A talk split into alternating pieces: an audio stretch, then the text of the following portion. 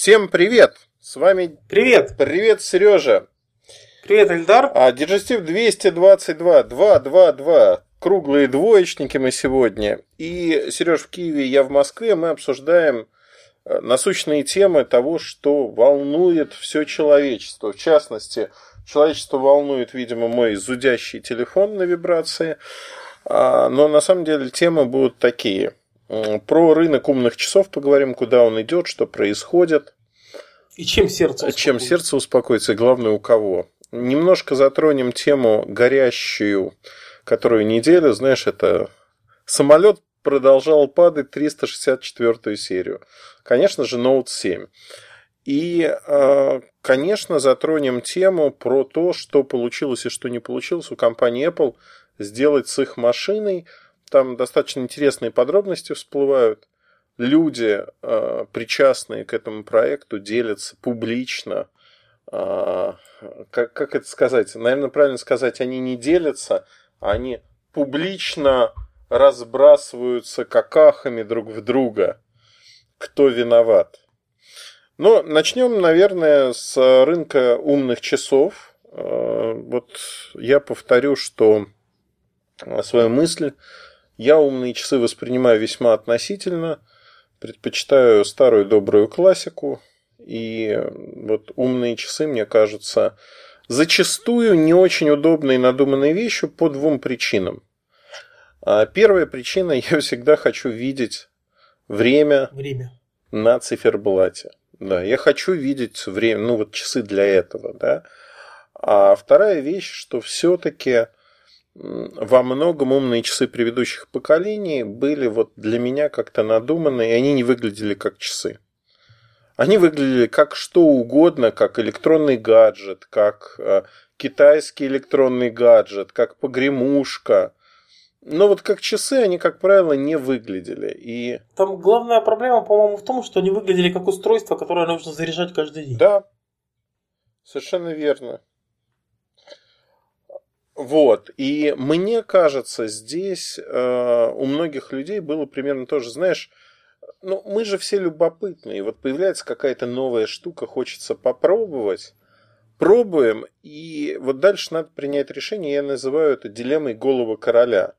Можем мы себе признаться в том, что устройство, на которое мы потратили свои деньги, никакущее, и ничего, в общем-то, в нашей жизни не решает, или не можем?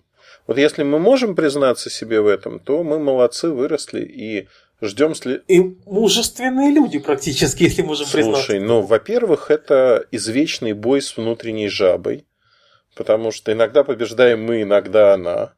Но иногда же она берет свое уже потом, когда ты уже купил вещь.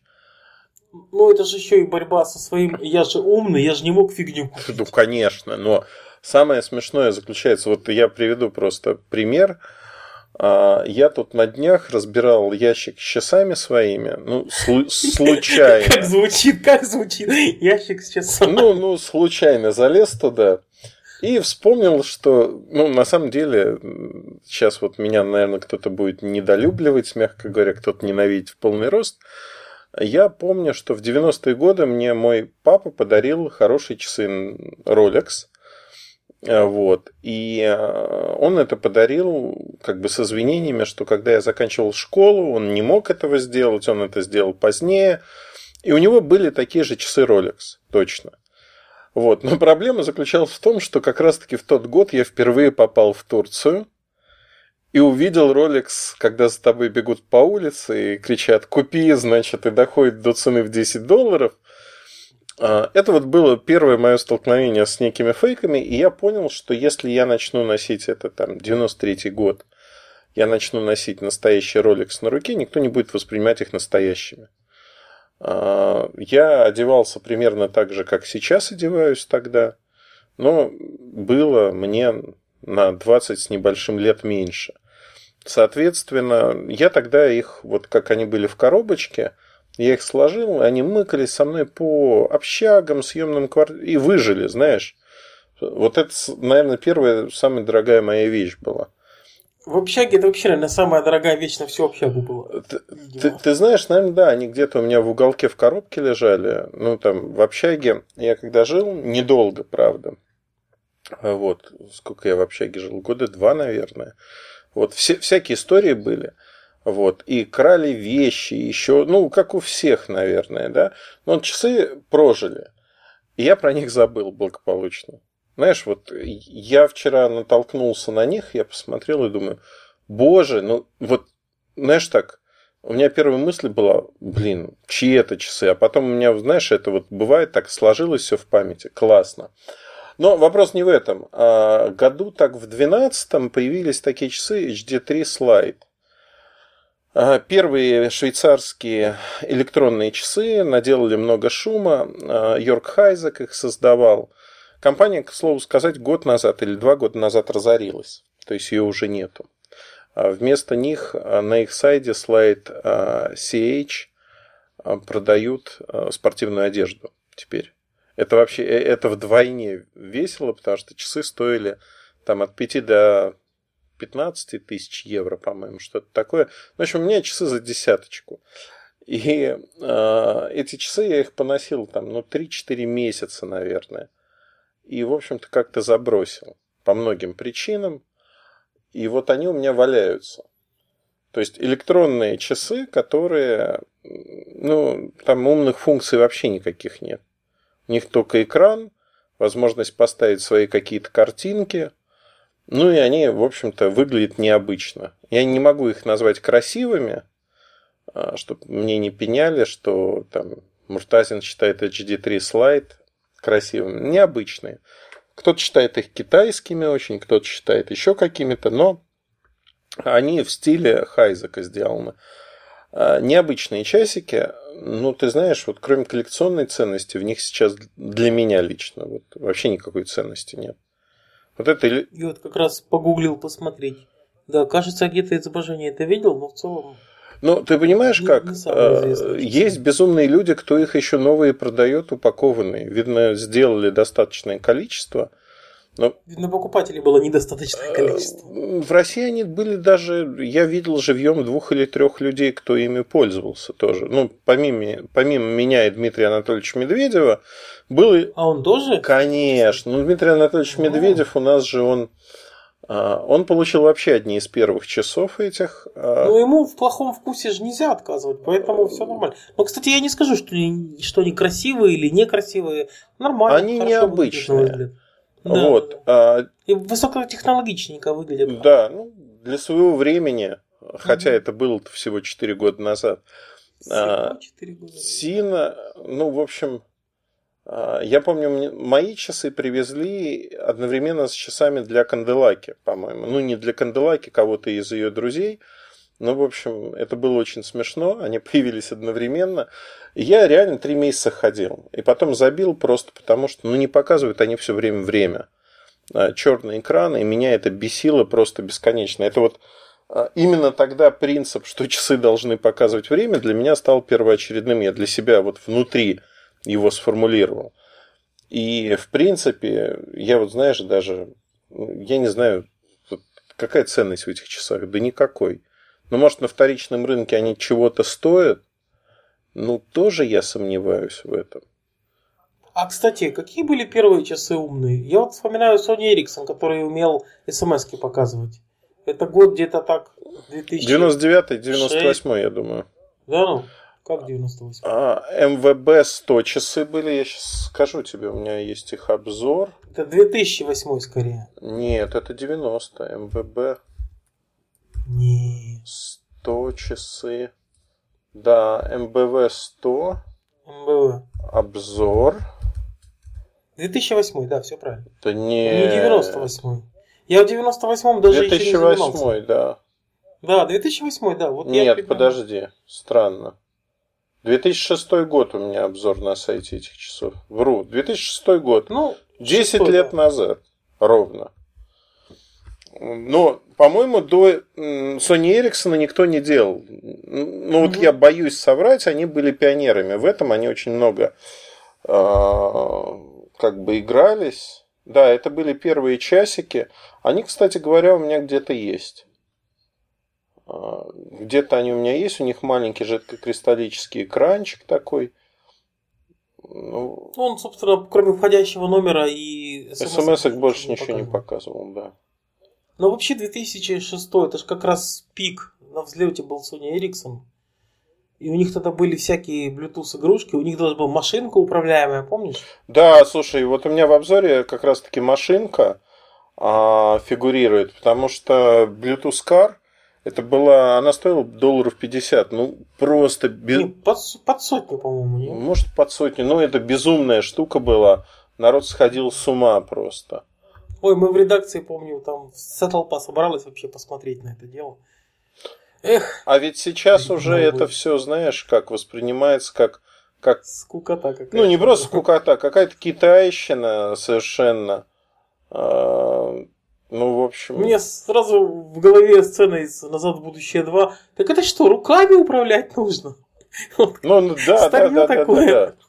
Там как бы воспринимается это все какая-то машинка. Ну, кого сейчас... Для детей да, для явно, детей. Да. Кого сейчас удивишь тем, что есть радиоуправляемая машинка, которая где-то что-то ездит. Ну вот, ну не, ну вот серьезно, давайте будем серьезны. Кого сегодня этим можно удивить? Да никого. Bluetooth машинкой, Bluetooth машинкой, вообще никого. Каждая бабушка знает, что Bluetooth улучшает все. Ну и, в общем-то, ну вот появилось. А с часами сейчас, вот если возвращаться от воспоминаний из э, седины десятилетней давности и даже чуть больше. Ведь часами что происходит сейчас? Рынок раскачивается постепенно.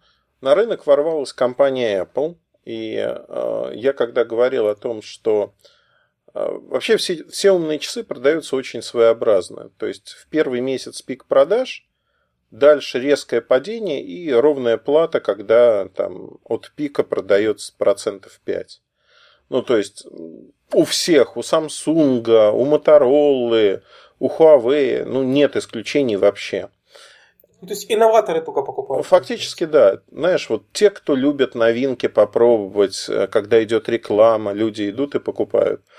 Для Samsung это означает очень простую штуку, что они научились всякими распродажами, акциями получить часы бесплатно, получить часы за 50%, как-то в течение года поддерживать их продажи. Apple этого делать не хочет. Не то, что не умеет, этому научиться можно. Они не хотят. У них стратегия совершенно другая, премиальный бренд, мы не делаем скидки и вообще не любим, когда делают скидки. Ну, опять же, раз начни делать скидки, потом от тебя будут постоянно требовать. Ну да, ждать. Или этого. ожидать, да. Ну, ты знаешь, я хочу сказать, что Apple в итоге скоро на это пойдет. Они уже превратились в обычную корпорацию, и это вопрос времени, когда они начнут давать сезонные скидки, другие скидки для школьников и студентов на MacBook те же или iPad, они дают скидки в Америке, в Канаде, в Австралии, в Гонконге. Back to school? А, не только, ты знаешь, там по студенческому билету можно со скидкой купить э, себе некоторые устройства. И это, в принципе, работает. Понятно, что это не условно не самые последние айфоны, но, тем не менее, ты можешь получить, в общем-то, хороший какой-нибудь MacBook со скидкой в 100-150 долларов, и это ощутимо. Для студента тоже деньги. Ну, это ощутимо, это реально интересно, потому а что... А как они, интересно, проводят это по документам? Ну, то есть, вот, я пришел студенческий, как они защищают себя от коррупции внутренней, собственно? Ты знаешь, мне кажется, никак не защищают. То есть, условно... То есть, верят, верят на слово, джентльмен? Нет, э, ты показываешь какой-то билет студенческий, ну, ты, да. да. А продавцы? Как? Они просто продавцы. его фотографируют. А, Я никогда не покупал. Ну, то есть, они как-то фиксируют его, да. А, тебя вносят в базу. Но самое главное не в этом. Почему это действует в ряде стран только? Самое главное, все, кто покупал в Apple Store, ну вот я в Гонконге, а, постоянно друзья просят привезти то одно, то другое. В этот раз меня iPad Pro попросили купить, я его покупал, я не оставлял ни свой телефон, ни свой номер, ничего. Я просто дал свою кредитную карточку, и продавец, не отходя от стола, ее как бы вставил чип. Чипом я вбил а, пин-код, платеж прошел – и он у меня дальше спрашивает, вам вот на этот почтовый адрес, на Gmail отправить квитанцию, распечатать или нет? То есть они понимают по моей кредитке, которая... К клауду привязана, скорее всего. Э, ты, ты знаешь, эта кредитка, она абсолютно новая, другого банка. То есть они видят, что А, а Россия, Б, Эльдар Муртазин, ну и там по каким-то признакам они сопоставляют с той базой, которая у них есть. И там предлагаются варианты. То есть, когда человек, да, подтверждает, да, это мой e-mail, все, они схлопнули, и они видят, что я у них соответствую там такому-то человеку, и вот я то-то, то-то, то-то покупал у них. Большой брат следит. Ну, ты знаешь, это удобно с точки зрения там вот гарантии, например. У меня с одним MacBook была история, когда я же вообще эти бумажные чеки не храню, ну зачем? И мне надо было в MacBook кое-что сделать по гарантии. Я пришел в магазин, не российский, а, и это было в Лондоне, насколько я помню. Вот, я пришел в магазин и говорю, ребят, у меня не надеялся, что решат вопрос. Говорю, ребят, вот у меня документов нет, но как бы, ну это MacBook, да, а, ему там 7 месяцев. Они говорят, слушай, классно, вообще не вопрос, сейчас мы номер посмотрим. Вбивают номер. Дальше говорят, тебя зовут так-то, так-то? Я говорю, да. Говорит, ну все отлично, какие у тебя проблемы, давай решать. А, ну, то есть они вот свою базу потребителей пытаются отслеживать и делают это, в общем-то, неплохо. Но это все как по учебнику. Это же у Билла Гейтса в бизнесе со скоростью мысли, по-моему, описывалась вот основа CRM. То есть ты, контактируя с глобальной компанией, вне зависимости от того, в какой точке мира ты находишься, ты гарантированно получаешь качественный сервис. То есть компания тебя узнает. Хотя ты конкретного э, служащего, конкретного продавца в магазине видишь первый и последний раз в жизни, компания все равно знает о тебе эти нужные данные. Ну, это реально круто, глобализация, в хорошем смысле слова. Ты знаешь, я на такую глобализацию готов подписаться. Э, в аэропорту Хитроу э, у меня продавец в Тифане спросил, э, там, оставьте свой адрес. Я говорю, ну, слушайте, это же ничего не дает. Он говорит, ну, просто вот оставьте, чтобы эти покупки были. Вдруг что-то потеряется или еще что-то, чтобы вы знали, что вы покупали.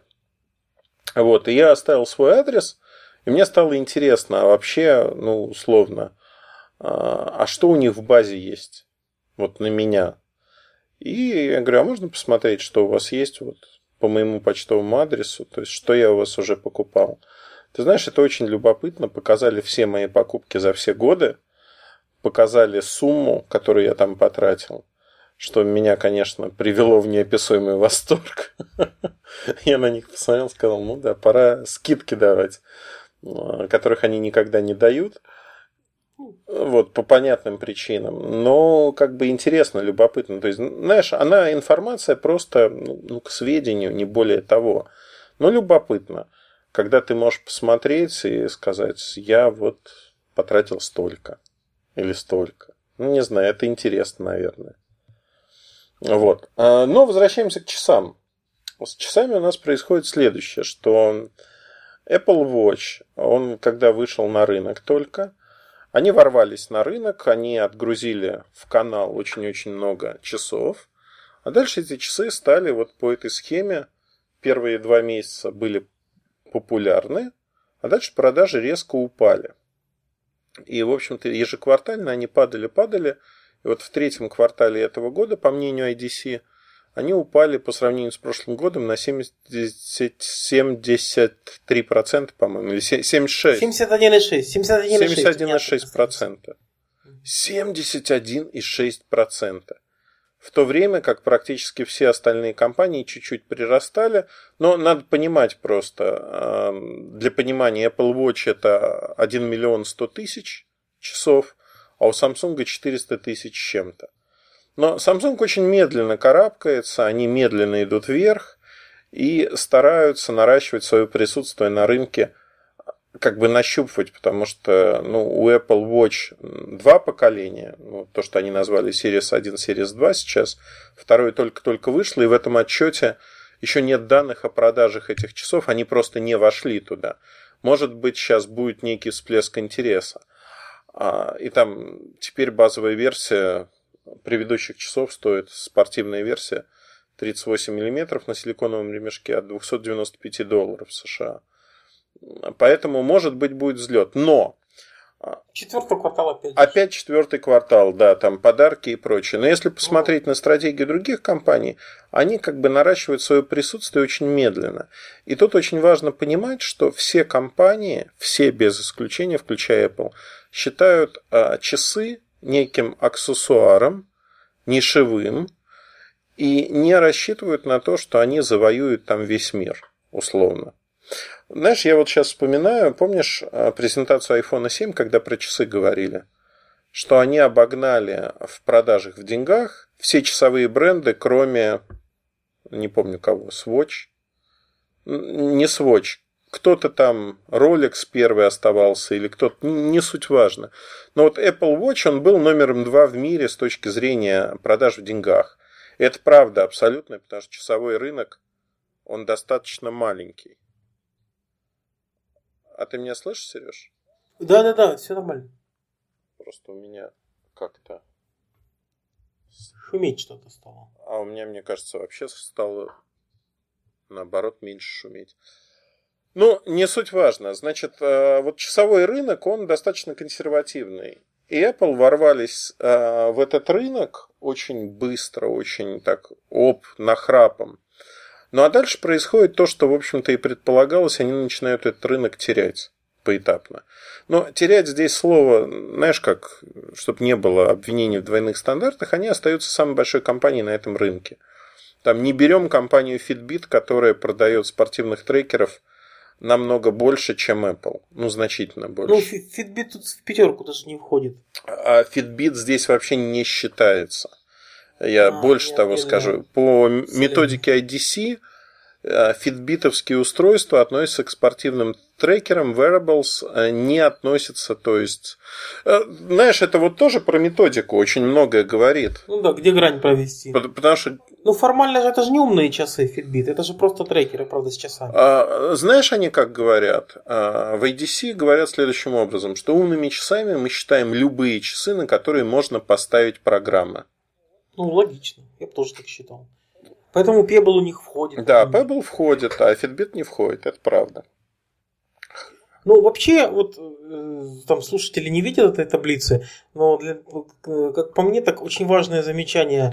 Э, по сравнению с прошлым годом, если брать третий квартал, рынок часов умных упал в два раза, на 51%. Это вот какой-то очень плохой знак для всего рынка умных часов. Хотя, что интересно, Apple э, продает в штуках их больше, чем три следующих игрока вместе взятых. Да. Плюс интересный момент, на втором месте сейчас Garmin, который вырос за год на 324% и обогнал Samsung. Вот это как бы интересная штучка. Хотя вообще, так если на вскидку сказать, э, я не могу вспомнить Garmin с, с приложениями, которые можно ставить. Ну, модели часов. Слушай, ну, меня прошли часы, вообще. гарминовские часы, они очень-очень неплохие. Феникс 3, например, они стоят доступно достаточно. При этом они умеют все, что угодно. Это такие спортивные э, часы. Кондовыми я их не, не могу назвать. У них есть своеобразный дизайн в стиле G-Shock, наверное. Ну, в какой-то мере, да. И они очень интересные со всех точек зрения. Но опять-таки это прослойка не массовый рынок, надо отметить. Это, как правило, прослойка тех, кто бегает, тех, кто увлекается вот именно бегом, трекингом и подобными вещами. А, у меня есть такие часы, и я, когда их э, покупал себе, я, в общем-то, их покупал, исходя... А, я их не покупал как часы, скажу так. Я их именно покупал как э, некий спортивный компьютер аксессуар. Не более того. При, при этом они мне ну, не понадобились по многим причинам.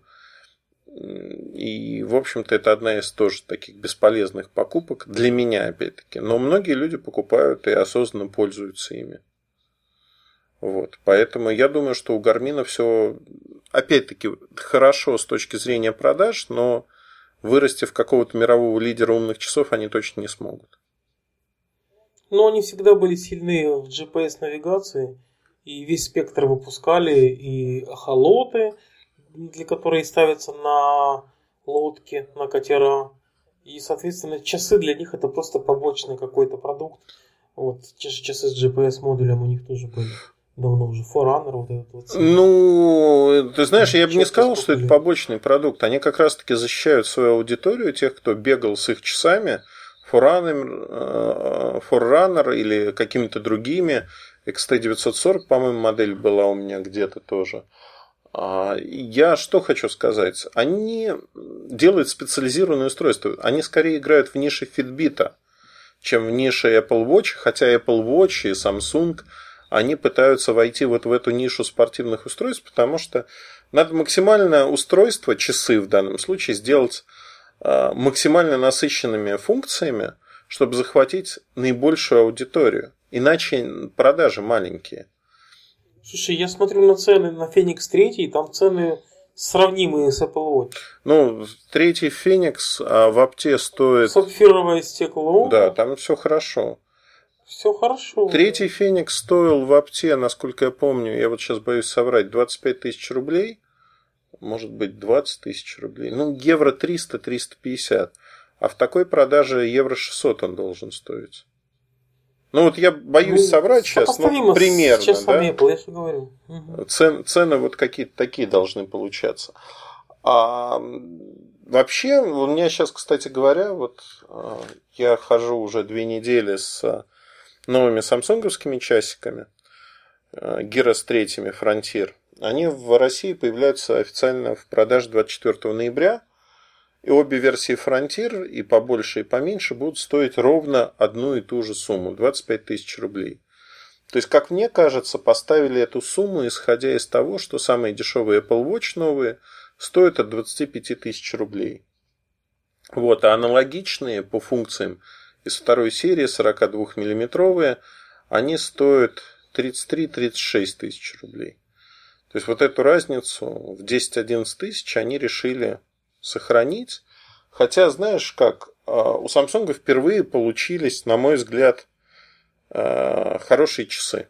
Именно по внешности, по возможностям. Они наняли дизайнеров, которые делали им с точки зрения часов. То есть им создавали часы.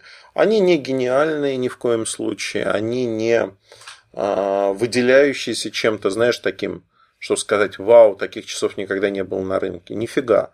Было и много. Но э, я положил рядом а, вот часы Герас 3 за 25 тысяч рублей и Heuer Connected, которые вышли полгода назад. Ну, знаешь, их не отличить. Ну, они плюс-минус с точки зрения эстетики, качества выполнения. Они прим... То есть в аудиторию попали правильно. Ну, вообще, мне кажется, вот на раз, два, три. При этом у меня несколько человек. и Я свои такое утопил. А, Ну, я же дурашка такой. Я был как раз-таки в Греции, и я, я там утопил в Греции много всего. Я утопил Fit 2. Про- И теперь в Греции все есть. Ну, Нет, вот это- это я увез. В Атлантике есть Note 7 мой, а в Греции получилось как? А, Я пошел с прототипом Fit 2 а, купаться. Я его благополучно утопил, потому что его разбирали до этого, чтобы проверить защиту IP67 как раз-таки, 68. Плохо собрали. Ну, обратно. его невозможно собрать обратно, чтобы не нарушить защиту. Ну, соответственно, он утонул. И я, придя домой и сев за компьютер писать гневное письмо, читаю от инженера Samsung примерно следующее. Да, кстати, по поводу твоих Fit 2. Мы их разбирали, по- Так что не плавай. поэтому не плавай в них.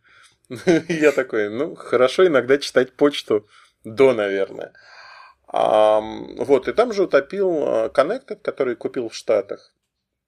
А, И Connected а, утопли. Ну, то есть, знаешь, в моей голове все-таки до сих пор не укладывается, что часовые бренды, которые много лет создают часы с защитой от воды, и так создают большую часть часов именно в таком виде, они не сделали в первых своих электронных часах защиту от воды. Вот, ну вот у меня это в голове не укладывалось, и когда я приехал в Москву, я зашел в бутик, мне радостно сообщили, что таких, как я, очень много альтернативно одаренных, и это не гарантийный случай. Ну, в общем, А могли бы пойти навстречу лояльной аудитории. Столько народу им доверилось. получилось. слушай, ну вот по поводу Такхойра я тебе могу сказать, что я к этому бренду не просто не лоялен. Я его не люблю активно всеми фибрами души, не знаю почему. Это называется бренд rejection. Rejection, да, я Rejection, да, да. отрицаю. От, отторжение бренда вообще полное. Ты, ты знаешь почему? Я тебе сейчас объясню. У меня как-то в жизни, ну, так бывает. Ты едешь по дороге, а, видишь, едет машина какая-то.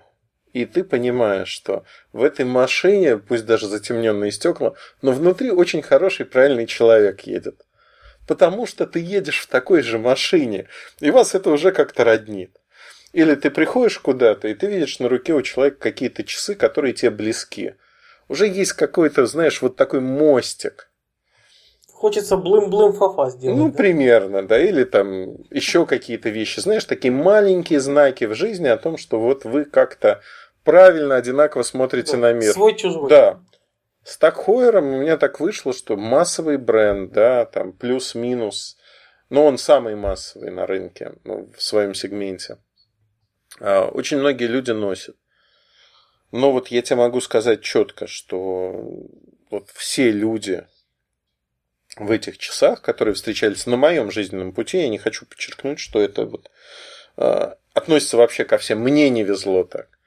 Но вот все люди вызывали у меня те или иные неприятные эмоции. Ну вот ситуации, эмоции, еще что-то. Это не значит, что бренд плохой, там нельзя. У них есть интересные модели, часы. Но вот у меня эмоционально сформировалось такое восприятие бренда.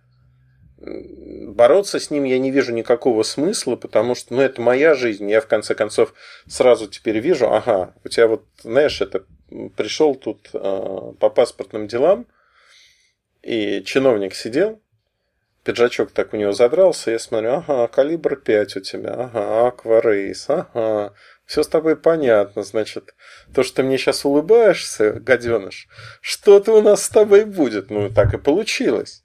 Ну, вот, вот, знаешь, это по написанному, по учебнику.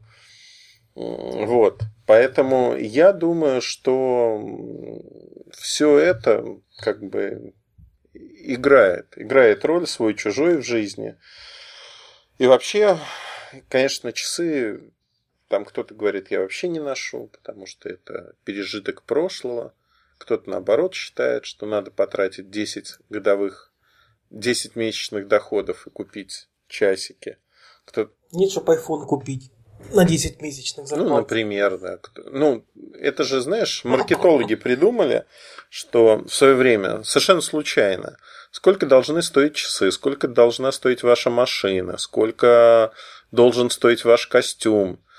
Это в доле от оклада месячного, да? Вот если бы это было в доле от оклада, я бы очень радовался, потому что... Ну, я не про машину, конечно. А это скорее в том, сколько вы зарабатываете в, ме- в месяц, помноженное Ну на число месяцев.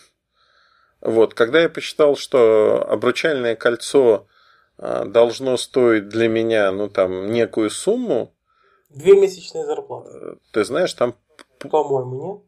От 5-6, в зависимости от того, насколько ты девушку любишь. А я понял две вещи. Первое, что я девушку не люблю, а, потому что моя жаба раздулась до размеров просто там, знаешь, это невообразимых, таких огромных. И второй момент, что, ну, есть здравый смысл, который, вот, если следовать этой формуле, ты просто плюешь на здравый смысл, идешь, ну, я не знаю людей, кто это придумал, маркетологи какие-то.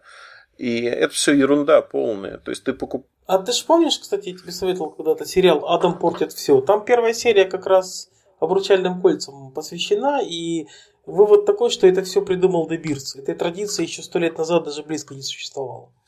То есть ей буквально несколько десятков лет, и производители бриллиантов очень неслабо попиарились на этом всем. Слушай, я не помню, смотрел я этот сериал в итоге. Я помню, что, знаешь, это как в Ну вот старом самая анекдоте. серия как раз. Я его загрузил, а вот посмотрел или нет, я не знаю.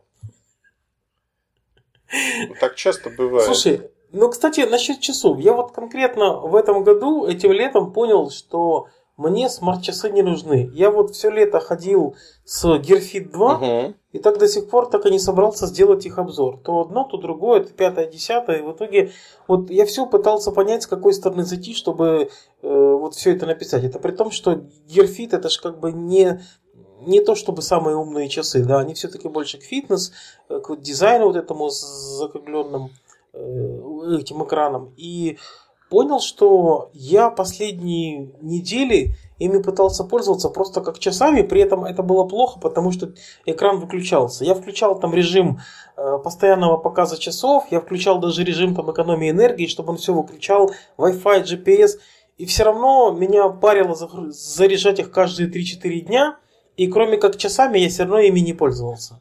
В итоге я понял, что э, для меня идеальными часами являются, ну вот, с элементами ума, это просто фитнес-трекер трекер с э, экраном там, и инковским каким-то или монохромным э, жидкокристаллическим. Вот я сейчас купил Gear Fit, этот самый э, Xiaomi Mi Band 2, который с часами, и понял, что это вот, вот лучшее на сегодняшний момент, что нужно конкретному мне. Потому что оно все, что мне надо, считает, сон, шаги, и при этом там часы и дата. Я включил режим, в котором у меня какой-то особый вид кретинизма. Я всегда помню, какой у меня день недели сегодня, но никогда не помню конкретное число. И вот я вывел режим, в котором часы с датой, и все. Мне больше ничего в жизни от этих часов не нужно уже. Сереж, не поверишь, я живу Это в мире, в котором я не всегда уверен, какой день недели, и тем более я не всегда уверен, какая дата. Ну. Я твердо уверен только в двух днях, это воскресенье и понедельник.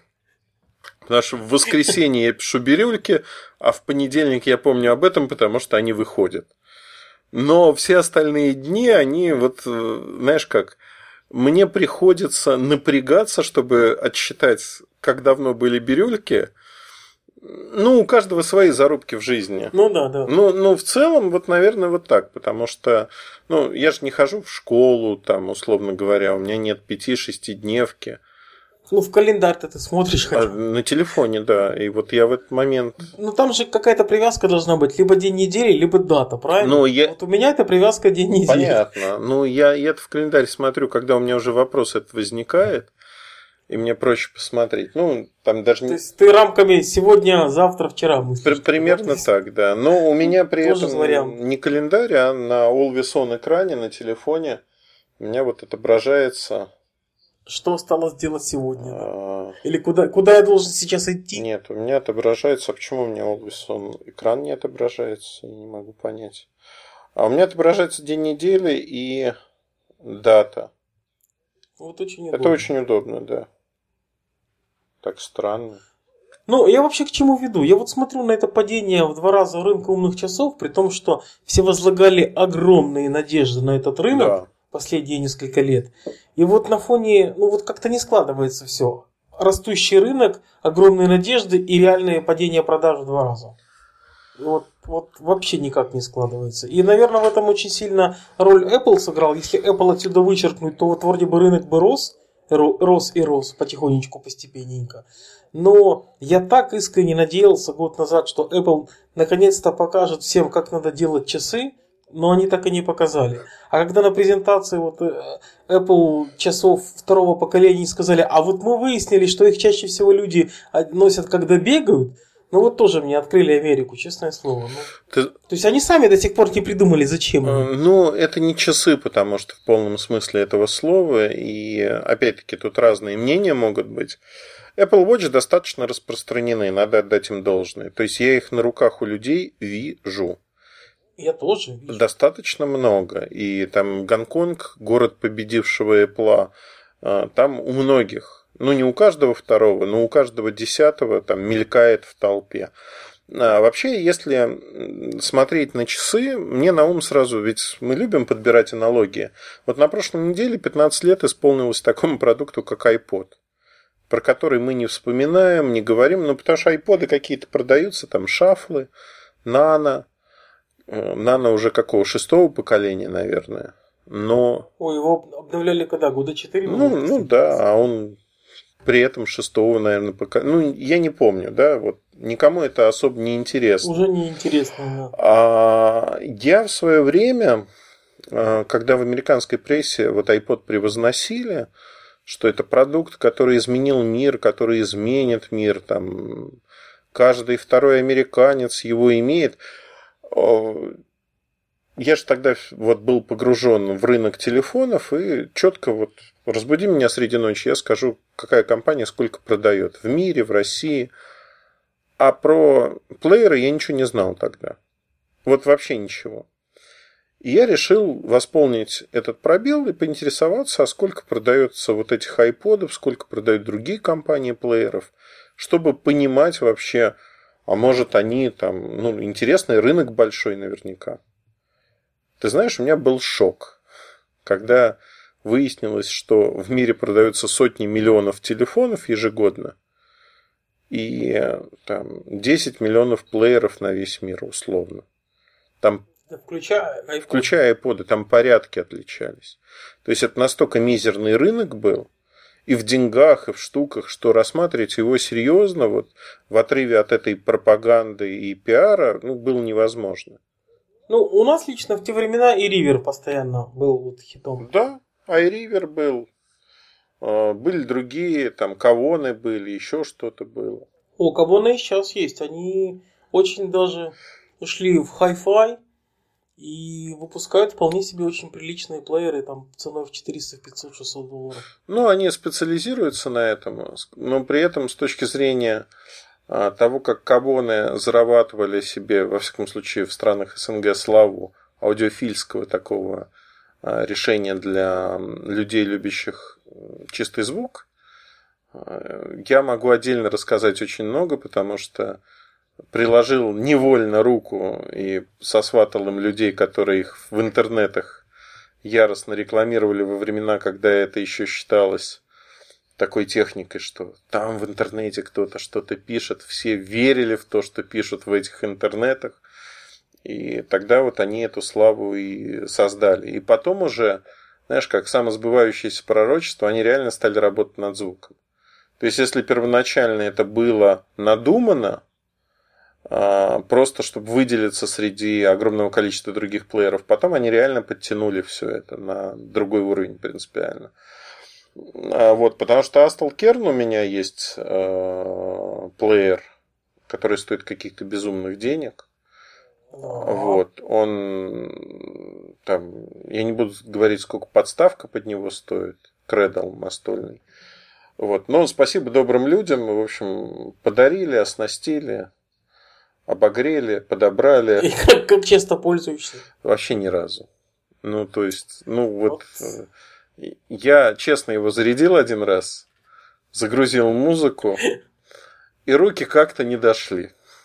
Честно скажу. Ну, может быть, знаешь, на пенсии, когда мне захочется лежать Достать старый патефон да, да, да, да, да. Знаешь, лежать с красивой девушкой где-нибудь э, на пляже Малибу, потягивая, потягивая что-нибудь и разложить дорого-богато раритетные гаджеты, слушать.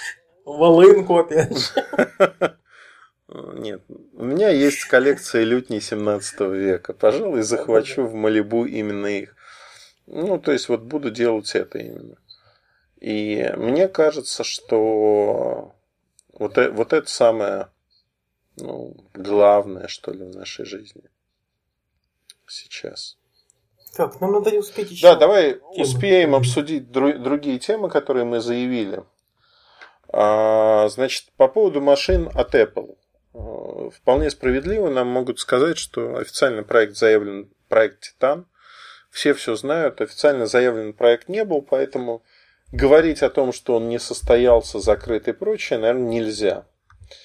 Но мне кажется, что не просто не то, что нельзя, надо, но можно. и можно, тем более, что все идут вот в эти машины.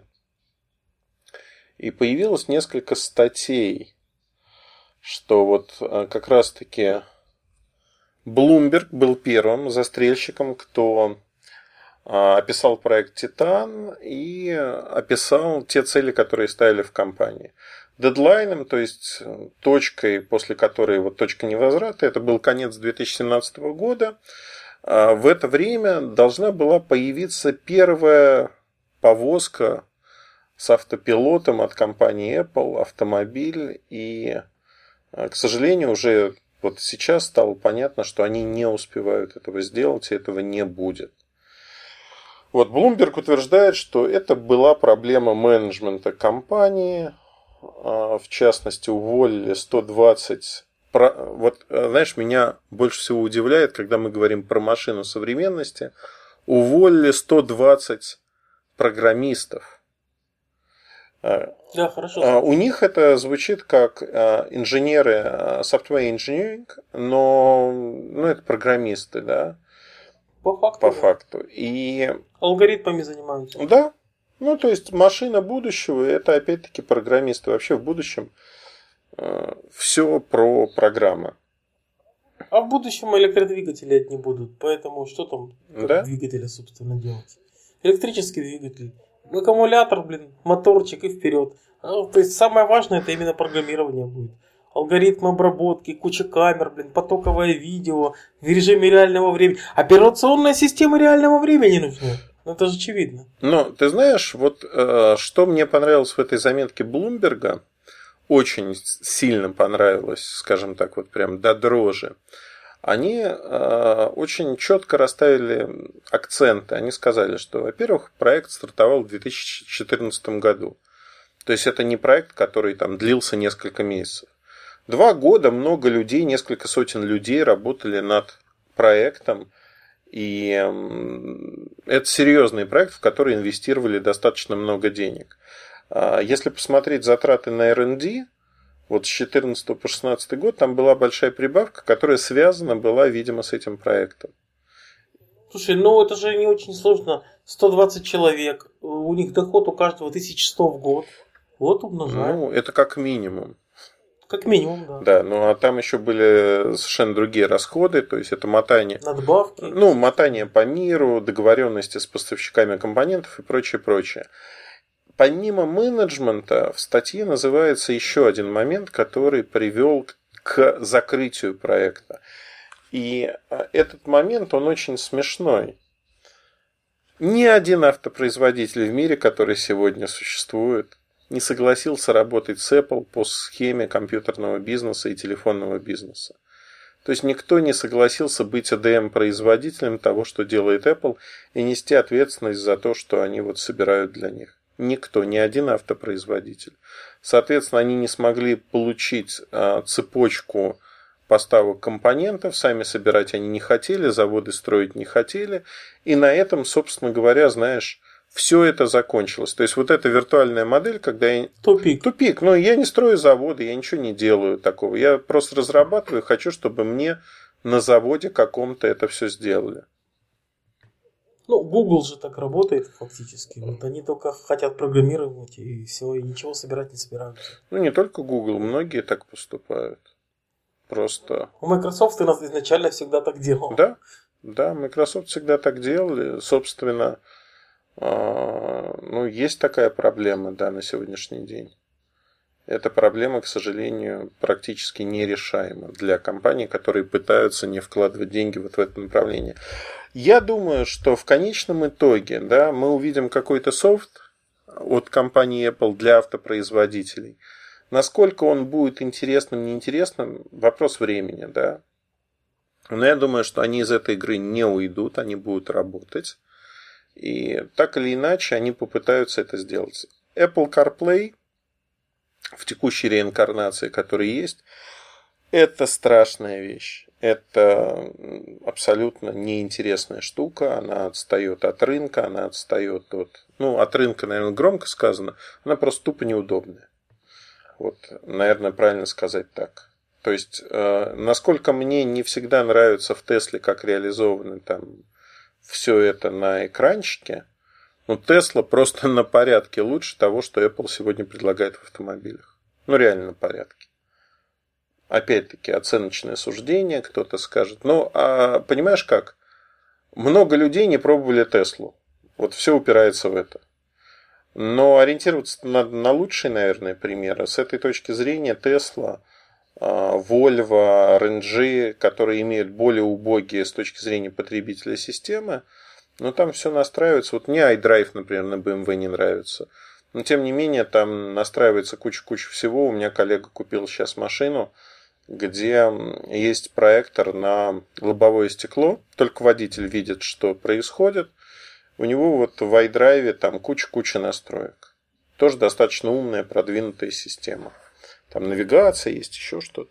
Ну, опять-таки, да, вот э, CarPlay, он немножко про другое пока. Так, у нас еще... А мне вот да. интересно один момент еще хотел сказать. Вот э, автомобили принципиально другой рынок. Там какие-то свои законы или еще что-то. Но вот интересно, насколько этот рынок сложнее, чем рынок телефонов. Ведь Apple тоже была никем на рынке телефонов, но тем не менее как-то вот смогла зацепиться. То есть, наверное, с контрактами по DM все намного сложнее у автомобиля. А там просто нет таких примеров в таком масштабе, вообще нет. Прецедентов нет вообще. Да? И я думаю, что, знаешь как, Стив Джобс сломал индустрии под себя, он умел убеждать людей. Ну, а тут пришли большие ребята, которые хотят убедить э, существующую древнюю индустрию поменяться, индустрия меняться под них не хочет. Более того, они в них видят конкурента. И зачем им, этому конкуренту, улучшать условия, делать что-то? Они говорят, нет, ребят, вы сами. А сами это очень дорого. Это с нуля построить. Ну, слушай, про простой пример, да. У нас государство в АвтоВАЗ влило многие-многие миллиарды долларов за десятилетия. Тем не менее, в виде там какого-то осмысленного результата, то есть э, предприятие живет на там, искусственном вливании, по сути, на дотациях на преференциях. Но получить что-то осмысленное в виде продукта они не могут, потому что это, извините, десятилетия труда. И я говорю здесь не про программное обеспечение. Я говорю о том, что для того, чтобы создать более-менее современную машину, нужна международная кооперация серьезная, на очень серьезном уровне. И это не, как бы не просто так. Там, та, та же самая компания Mitsubishi, которая, ну, в общем-то, давно производит машины она не может новую платформу запустить уже черти сколько времени и испытывает из-за этого серьезнейшие проблемы. Их там продавали, продавали еще раз. Ну, то есть это не так просто. И для новичка это сложно. Им проще купить автопроизводителя. Ну, вот серьезно, да, чтобы получить патенты и прочие вещи. А с нуля это практически невозможно. Именно вот как они хотят, я не верю в то, что это достижимая какая-то история – без а, помощи производителя, там, кооперации с кем-то. Я думаю, Apple в итоге найдет с кем работать. Но вот так сделать, я думаю, что нет. Не по конечному автомобилю, в смысле? Да, да, да, да. Найдет. Именно так. Потому что я не думаю, что они с нуля будут создавать свою машину какую-то. Это практически невозможно. Ну, Google в конечном итоге тоже, наверное, не будет создавать автомобиль, но будет активно использовать свой софт и интегрировать с разными производителями. Я думаю, Google как раз-таки, они всегда шли этим путем. Они будут создавать какой-нибудь Google Car Kit, который будут предлагать производителям и говорить, автомобилей, говорить, вот смотрите, ребят, вы покупаете этот Car Kit, мы ставим софт, и вот можно добиться того, того и того. И дальше они как-то будут разделять свою ответственность за все это. Там, за аппаратную часть несет ответственность э, производитель автомашины, а за программный софт, если это автовождение, несет Google ответственность. Понятная схема и, в общем-то, там разделение рисков тоже понятное. Слушай, а я вот сейчас поймал себе на мысли, что я не припомню у Microsoft автомобильных проектов вообще. А их нету. Это так же, как э, виртуальная реальность они... у Apple. Как-то они вот выпали из этого. Ты знаешь, мне кажется, Microsoft сейчас очень сосредоточен на облачных решениях. А, бизнес. Бизнес облачных решений, потому что у них же всегда компания ассоциировалась с настольной операционной системой и офисным пакетом. А, хотя у них серверное направление всегда было сильным, да, но оно как бы на этом фоне терялось. И они попытались, ну, во всяком случае, Сатья Наделла попытался, ему это удалось, сделать другую точку роста. Вот все идут в облака, и мы тоже идем в облака и предлагаем системы, которые интересны для рынка. Это правда интересно, потому что это зарождающийся огромный рынок, и они на нем уже отхватили большой кусок. Они не лидеры этого рынка, но они одна из компаний, которая формирует облик этого рынка. И это очень важно. Важно для будущего компании. То есть они проиграли схватку в мобильных устройствах. и фактически захватывают этот рынок с другого конца. То есть, черт с вами, мы на потребительском рынке никто, мы не можем сделать устройство, но мы зато будем корпорациям давать корпоративные решения, к которым уже эти устройства будут подключаться. Было бы, конечно, хорошо захватить и там, и тут, с двух концов, но не получилось, получилось зато вот в корпоративном сегменте. Интересно, они, наверное, уже никогда не будут заниматься мобильными операционными системами. Попыток уже, наверное, делать без Ну, ты знаешь, они вот на днях объявили о том, что Windows 10 Mobile перепозиционируется на корпоративный сегмент. Это как бы... То есть через год они нам такое покажут? Ну, ну, ты знаешь, да, все в будущем. Давайте оживим этот Блин, трупик электрическим уже, током. Уже не смешно. Не, ну знаешь, как лежит трупешник, да, человек подходит. Давно лежит. Да, ну так воняет уже синий. Чувак подходит с электрошокером, тыкает его, и разряд, и там у него рука движется. И он начинает орать, смотрите. Человек перочинный нож. Да, смотрите, он шевелится, в нем есть жизнь. Ну и чем больше он током его шарахает, тем больше там какие-то движения.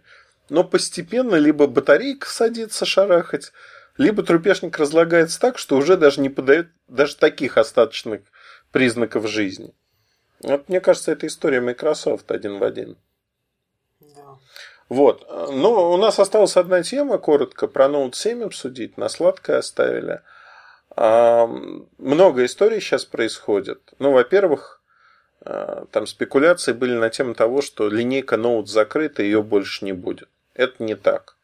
Возможно, линейка Note будет называться не Note, а как-то иначе, но следующая модель как планировалась, так и планируется. Она находится в разработке.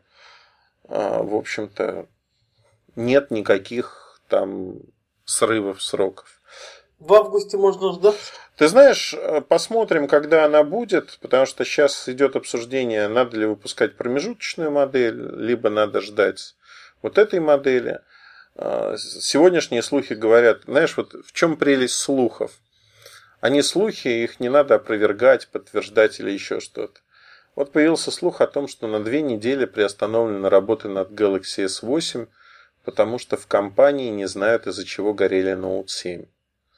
Ну, вот глупость несусветная, знают, и в S8 там этой проблемы, надеюсь, что нет – так главная проблема все-таки в том, что слишком плотно запакованный аккумулятор.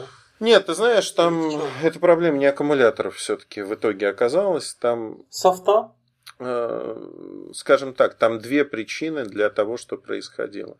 Первая причина это неродные зарядные устройства, э, которые могли приводить к чему? К механическому повреждению контактов. Ну, не повреждению, это неправильное слово они прижимали контактную площадку, которая под кнопкой находилась, к аккумулятору. И в определенных ситуациях там возникал пробой, и затем уже при зарядке все воспламенялось или могло так. А второе действительно программное, когда там блокировался процессор, и все это разогревалось к чертовой бабушке и вспыхивало. То есть вот эти две проблемы, они хорошо известны, описаны и известны. То есть процессор еще горел помимо аккумуляторов, так что ли? Что? То есть процессор еще горел? Нет, он не горел. Процессор, э, ну, в общем, рядом команд можно подвесить всю эту систему, чтобы она не реагировала ни на что, разогревалась, и полностью заряженный аккумулятор может вызвать возгорание. Причем это можно повторить на большинстве телефонов на Android сегодня, не только на Samsung. То есть, ну, у меня, э, вот я пробовал на S7 Edge, я могу повторить эту ситуацию. Я могу повторить ее на HTC 10, я могу повторить ее на OnePlus. Ну и, в общем-то, я на этом с экспериментами прекратил. То есть там есть огромная дыра именно в андроиде, которая позволяет баловаться вот такими вещами. Вот, насколько я знаю, и меня заверили ответственные люди в компании Google, что им уже по башке настучали, они закрывают эту дырку сейчас. Ну вот в следующем security патче она будет закрыта. Но на самом деле там все очень забавно. Я надеюсь, когда-то кто-то напишет в своих мемуарах и расскажет, как это было, как это нашли. Но пока эта история абсолютно не публичная. А security patch для какой версии андроида будет? Для последней. Для, ну, для предпоследней в данный момент, для шестой. А, на пятой версии этого нету. В пятом андроиде нет этой проблемы, ну и в четвертом нету, а вот в шестом есть. Добавили случайно. Причем, ну, там, в общем, очень смешно, потому что виноватых стороны две. А, почему это появилась вообще такая возможность? И каждая из сторон друг на друга валит, что это не они не досмотрели. Но конечный итог, он понятен, да, что вот так. Но интересно, как они, кстати, поступили. В Корее, в Южной Корее Samsung предлагает всем, кто сдал Note 7 и получил вместо него S7 Edge или деньги, дадут скидку на следующую модель, на S8, практически в половину. Очень хорошее предложение, на мой взгляд. То есть ты сдаешь телефон, получаешь текущий флагман, и в будущем году, не сдавая ничего, фактически, или сдавая там S7, если это программа обновления, получаешь за полцены S8. Ну, в общем, здраво, на мой взгляд. Такая плюшка для тех, кто обиделся, что у них не получилось попользоваться ноутом 7. Ну, это ж только на корейском рынке. Ты знаешь, в других странах, я думаю, что-то подобное будет, потому что вот сейчас идут обсуждения очень активные того, что делать в России для тех, кто покупал. И э, основная проблема на самом деле не, не из-за этого эти все плюшки. Люди не хотят сдавать свои телефоны обратно. Не... Да, я видел статистику. Миллион человек отказался. Не хотят. Я всех все устраивает. Ну, вот я среди этого миллиона человек. Ну, вот реально, есть э, как бы недостаток, что в самолетах возить невозможно уже.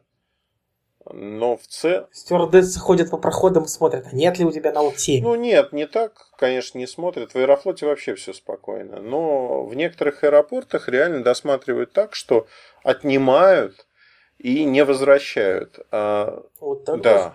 Ну вот я улетал из Гонконга, было стрёмно с точки зрения того, что Аэрофлот позволял перевозить, но аэропорт запретил пронос на территорию в багаж вручную кладь не суть важно. Это был первый день, я об этом не знал. И получилось так, что как бы мне врать не пришлось, я просто прошел, но везде были объявления про Note 7, и у нескольких людей их отняли просто. Ну вот просто увидели Note 7 в руках, сказали, все, можете вынуть сим-карту и до свидания.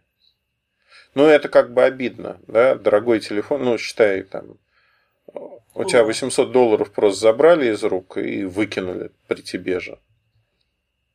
То есть, это какая-то история такая неинтересная. Вот. Ноут будет следующий, S8 будет, никаких задержек особых нету. Вот. А с точки зрения того, что происходит, посмотрим, как это все будет дальше происходить. Но я думаю, последствия будут в том, что S8 будут вылизывать так, чтобы никаких нареканий не было.